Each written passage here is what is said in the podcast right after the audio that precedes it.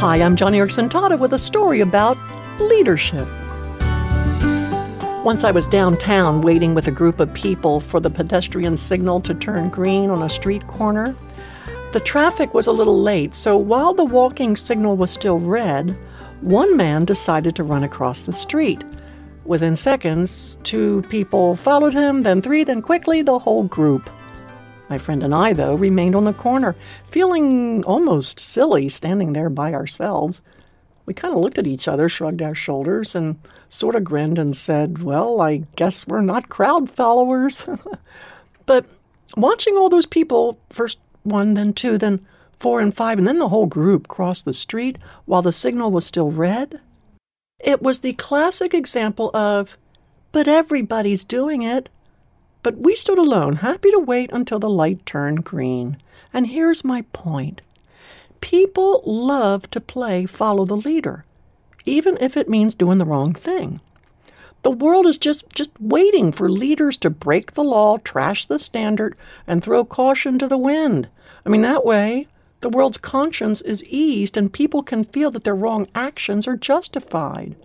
It's the way of the world, and sadly, it's the way of our country now that we live in a post Christian culture. It's why, when it comes to lessons in leadership, I so love Hebrews chapter 11, starting with the 32nd verse, which says, quote, And what more shall I say? I do not have time to tell about Gideon, Barak, Samson, Jephthah, David, Samuel, and the prophets, who through faith conquered kingdoms, administered justice, gained what was promised, who shut the mouths of lions, quenched the fury of the flames, and escaped the edge of the sword, whose weakness was turned to strength, and who became powerful in battle and routed foreign armies. The world was not worthy of them. In Hebrews chapter 11, the Lord, right there, gives us a roll call of great godly leaders from whom we can draw courage and resolve. And the world was not worthy of David or Gideon, the Apostle Paul, Peter, but God tells us to look to them as life examples of true valor and nobility.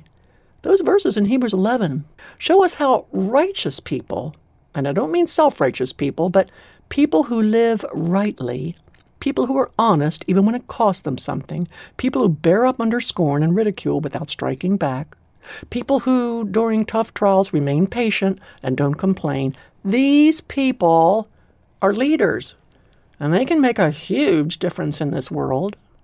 Friend, you know as well as I do that most people nowadays are happy to trash the standard. We live in a world of anti heroes, a world where bad guys are honored and good guys are laughed at.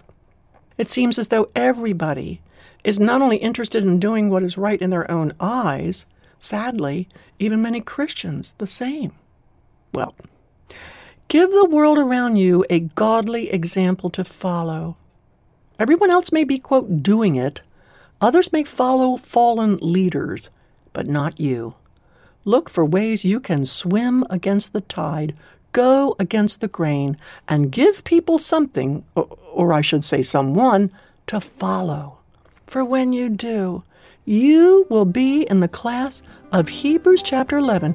You'll be in the honorable roll call of people, of leaders who show great faith. All because you'll be showing courage when God's courage is needed most. That's your good word today from johnnyradio.org.